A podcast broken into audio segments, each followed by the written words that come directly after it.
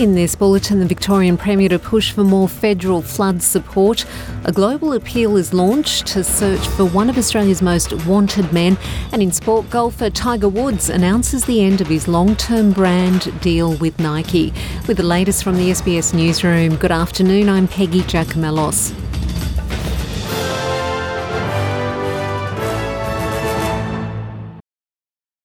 Victorian Premier Jacinta Allan says she will push Prime Minister Anthony Albanese for a fair share of funding for flood affected communities after he unveiled additional support for Queensland's storm and cyclone recovery.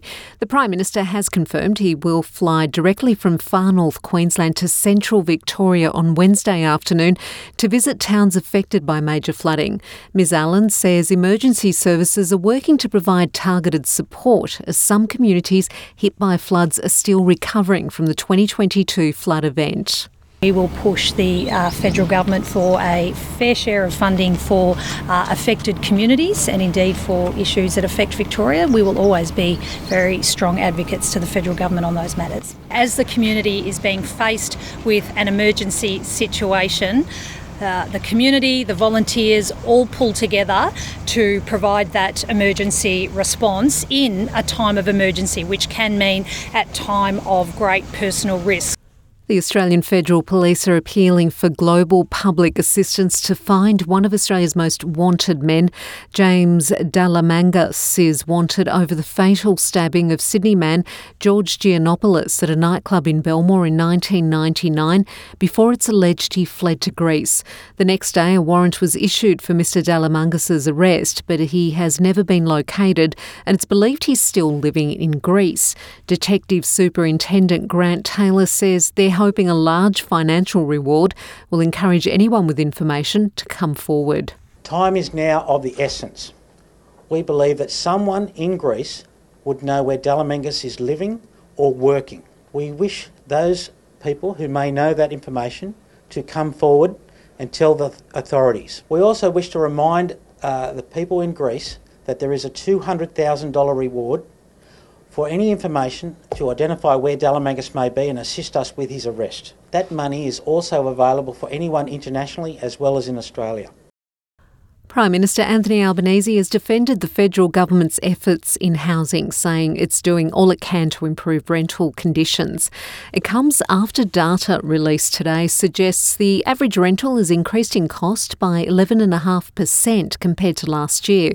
The POP PropTrack Market Insight report has found rental prices increased 1.8% over the December quarter to a national average of $580 per week. Mr Albanese says it's not a quick fix. There's no easy solution. You need to build supply. And that's why we're investing in public housing, again, uh, opposed by the coalition. Uh, that's why uh, we have the incentive that's there for private rent to build, uh, build to rent, uh, that was included in our budget of last May, and that's why we'll continue uh, to work with uh, the private sector as well. The federal government is being urged to provide more military aid to Ukraine to help defend against intensified Russian missile and drone attacks. It comes as Ukrainian authorities say Russia has sent dozens of missiles across Ukraine, killing at least four civilians.